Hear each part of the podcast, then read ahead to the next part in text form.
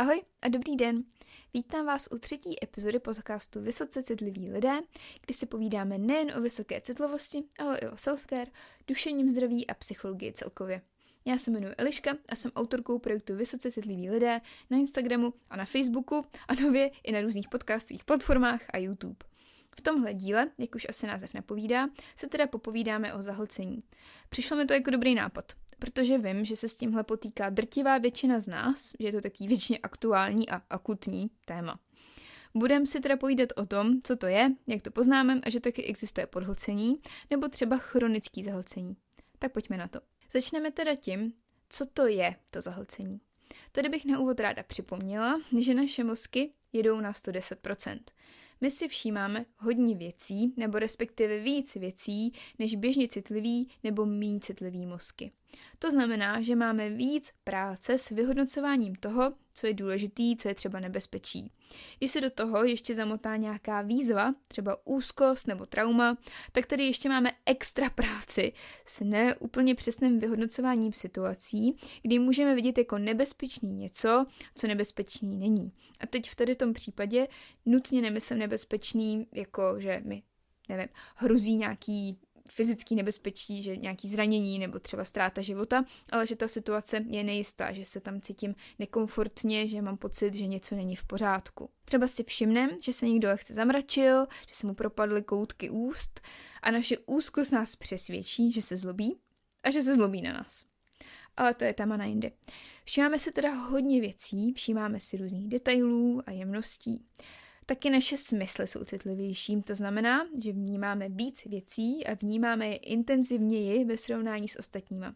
Takže když prostředí okolo nás nebo i v nás není úplně příjemný, tak se tam samozřejmě necítíme jako že je horko nebo zima, že nás něco bolí, že někde něco bliká, že je tam ostrý světlo, že je tam moc kravál, nebo tam něco otravně pípá, bzučí nebo něco takového, že je tam hodně něco cítit. Ať už je to vyloženě puch, anebo třeba nějaká přehnaná chemická vůně, třeba parfém nebo prášek na praní a tak podobně. Pojďme se taky zmínit naší emoční reaktivitu. Ono, tady chci opravdu zdůraznit, že to, jak se chováme nebo jak se tváříme, je strašně individuální. Že některý vysoce citliví servírují každou svoji emoce ostatním na zlatém podnose, že to své prožívání dávají hodně najevo. A některý mají permanentní poker face, prostě ty intenzivní emoce jsou primárně uvnitř. No a pak je tady obrovský spektrum mezi, mezi tady těma dvěma případama, kdy vlastně některé emoce prožíváme hodně navenek a jiný zase ne. Třeba dáváme hodně radost najevo, ale smutek nebo vztek držíme v sobě a děláme jakoby nic. A nebo třeba se před některými lidma cítíme víc komfortně, prožívat ty své emoce otevřeně a před jinými zase ne. A všechno je samozřejmě normální. Naše citlivost to nějak nedefinuje. Nicméně, ty emoce bývají intenzivní a i naše empatie bývá velká, takže podobně nebo úplně stejně intenzivně můžeme cítit i emoce ostatních lidí.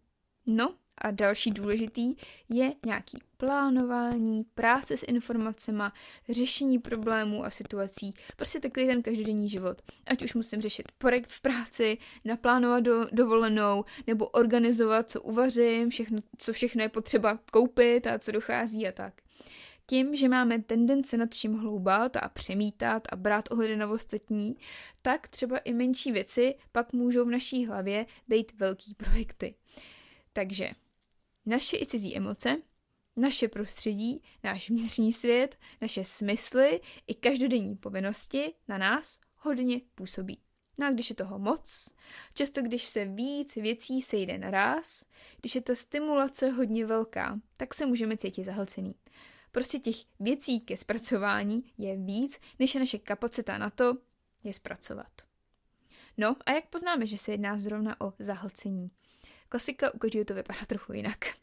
A určitě tam roli hraje i to, co je vlastně zdroj toho zahlcení. Jakože jiný příznaky budu mít z primárně senzorického zahlcení a jiný z mentálního, to je asi zřejmý.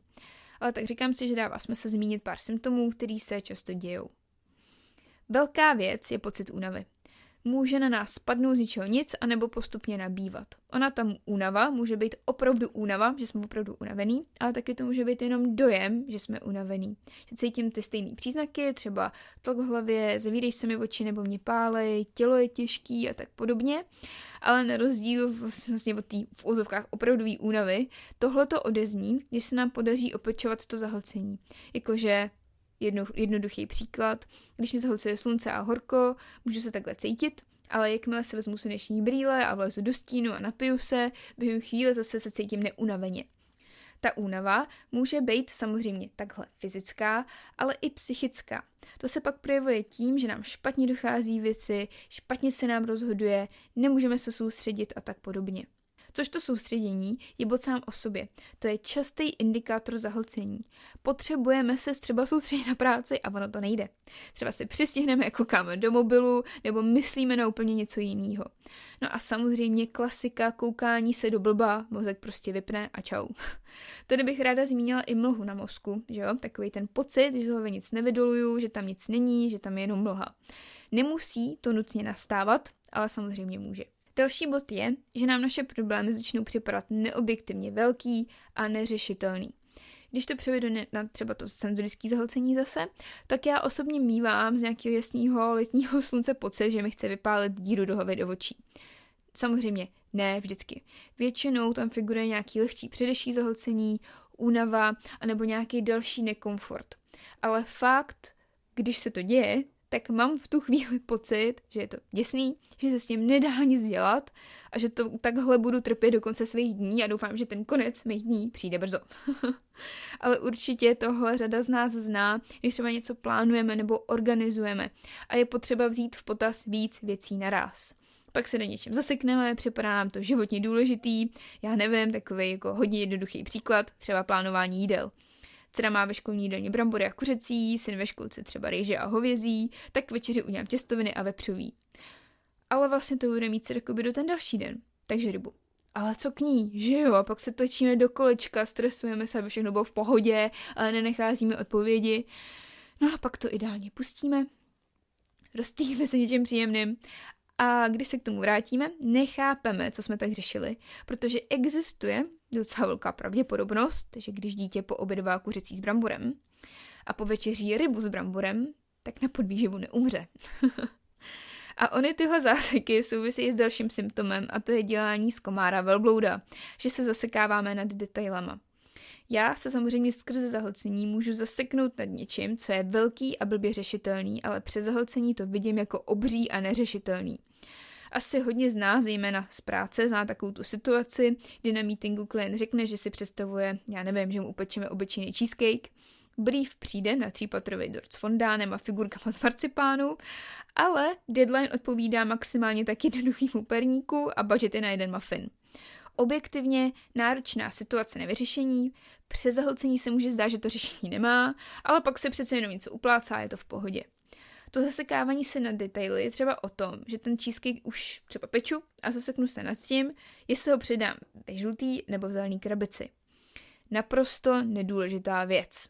Ale já nad ní dumám, zatím, zatímco už jsem měla dávno dát ten syrový dort do trhuby, abych ten deadline vůbec stihla ale přijde mi to strašně důležitý. Prostě se bez toho nemůžu hnout dál, protože když ho dám do zelený krabice, tak bych předala do tvarového mixu limetku. A když do žlutý, tak citron. A dumám, dumám, na internetu dokonce vyhledávám, co jaká barva znamená a úplně ignoruju fakt, že přes ty kvanta cukru stejně skoro není cítit, jestli ta lehce nakyslá příchuť je z limetky nebo z citronu. A nejhorší je, že nám nikdo nemůže nic říct, protože další častý symptom je, že jsme jak čertíci v krabičce. Dráždí a provokuje nás každá drobnost. Takže, když někdo přijde, vidíte náš obří problém a poradí nám, že na tom přece nesejde a že jsme ve skluzu, že je tady něco důležitějšího na řešení, máme chuť mu urvat hlavu a kopnout jí na měsíc. K zahlcení podrážděnost často patří, ono není divu, že jo? Když máme pocit, že na nás padá celý svět, že bychom potřebovali další hlavu, abychom tohle všechno zvládli uchopit, tak z toho logicky úplně dobrou náladu mít nebudeme. ale nemusíme jít nutně jenom do vzteku nebo do nějakého otrávení. Můžeme být i smutný, vidět všechno černě, než to je, litovat se, litovat ostatní a nebo třeba i plakat. A poslední věc, když se krape zaseknu, jsou odmítavý pocity. Máme chuť se na všechno vykašlat, někam daleko utíct, někam se schovat a dělat, že neexistujeme. Třeba přestaneme vidět smysl v tom, co děláme, můžeme začít o té činnosti pochybovat, nebo rovnou pochybovat o sobě samých, o svých schopnostech a dovednostech, o své povaze a o sobě celkově. Můžeme se začít nadávat, vyčítat si, do čeho jsme se to namočili, proč jsme tam, kde jsme, že jsme hloupí, neschopní a další velice, velice negativní a zraňující myšlenky. Taky se můžou objevovat fyzické projevy, teda různý bolístky a tlaky po těle a může se objevit i úzkost. A když jsme u úzkosti, tak chci kromě zahlcení zmínit i podhlcení. Podhlcení je opak zahlcení, jak už asi název napovídá. Když jsme zahlcený, je toho na nás moc. Když jsme podhlcený, je toho na nás málo. Naše vysoce citlivý mozky si lebedí v klidu a tichu, rády si orazí při nějakých relaxačních aktivitách. Ale když se dlouhodobě věnujeme jenom věcem, které nás dostatečně nestimulují, tak nám hrozí právě podhlcení. Třeba děláme práci, která nás nejenom nenaplňuje, ale je i nudná, repetitivní a pod naší inteligenci. Teda, že ty úkoly jsou moc jednoduchý, nemusíme se na ně moc soustředit, moc nad nimi přemýšlet. A pak třeba jdeme domů, koukáme na ten stejný seriál po 150. jíme to stejné jídlo a pak jdeme spát. Tady chci strašně moc zdůraznit, že jde opravdu o tu nedostatečnou stimulaci, že cítíme stagnaci, že se cítíme nenaplněně. Ono, když se třeba procházíme nějakým těžkým obdobím, když zrovna řešíme nějakou velkou výzvu, ať už s naším dušením zdraví nebo s čímkoliv jiným, přihodily se nám v životě nějaký komplikace, anebo se třeba procházíme i velkým hojením, který často doprovází velký vyčerpání a únava a tak, tak vlastně ty naše aktivity na první pohled vypadají nudně a jednotvárně, ale uvnitř se toho děje tolik, že nám skoro jedna hlava nestačí a to výše popsaný je naprosto pochopitelně naše maximum nebo náš ideál. Ono to není o tom, co děláme, ale jaký z toho máme pocit. Stejně tak můžeme mít třeba těch aktivit přes den hodně. Můžeme mít opravdu ten náš rozvrh nabitý k prasknutí, ale pokud nás ty aktivity nenaplňují, a jsou právě zase nudný, repetitivní, jako není tam, není tam ta stimulace dostatečná, tak zase to může být podhlcující, byť těch aktivit je víc. A u toho podhlcení právě ty pocity bývají ne úplně příjemný. Můžeme se cítit znuděně, frustrovaně, můžeme cítit úzkost, prázdnotu, můžeme se dokonce cítit neužitečně můžeme v sobě pocitovat velké množství energie, který není kam investovat a tak se ta energie přetváří ve výzvy, jako je třeba přehnaný přemýšlení, ruminace, ta zmíněná úzkost a obavy, a třeba i bolest hlavy, bolest břicha a další fyzické nepříjemnosti. Další věc je, že se tahle nedostatečná stimulace blbě popisuje. Takže se můžeme cítit nepochopeně a osaměle, protože nemáme s kým se o tom pobavit, anebo třeba nemáme k dispozici vhodný slova, abychom se dokázali uspokojivě vyjádřit a ono to přineslo tu potřebnou úlevu. Tak a protože to podhlcení je záležitost spíš právě dlouhodobá, tak mě to hezky přivádí k dalšímu tématu, který je taky dlouhodobý, a to je chronický zahlcení. Chronický zahlcení obvykle bývá výsledek toho, že jsme často zahlcený a neřešíme to. Když prostě to svoje zahlcení vůbec neopečováváme. Nechtí se tak dostaneme do koloběhu, kdy chodíme spát zahlcení a doufáme, že se nějakým kouzlem po těch pár hodinách spánku probudíme čerstvý, odpočatý, absolutně nezahlcený a připravení na další zahlcující den. A jasně, teď absolutně netvrdím, že když budete spát zahlcený, tak okamžitě platí, že druhý den vstanete zahlcený a jste chronicky zahlcený a všechno je velký špatný. Jako každý z nás stoprocentně zažil, že šel spát přestimulovaný. Prostě jsou dny, kdy na sklidnění není čas, není prostor, není příležitost, anebo se to prostě nepovede. A to je samozřejmě naprosto v pořádku, stává se to všem. Je ale blbý, když takhle fungujeme normálně když se prostě a nenápadně z myšlenky, no tenhle týden taky náročný, tyjo, víkend taky plný, ale tak příští týden se to vynahradím, stane chlácholení, který se pravidelně říkáme po 52. za poslední rok.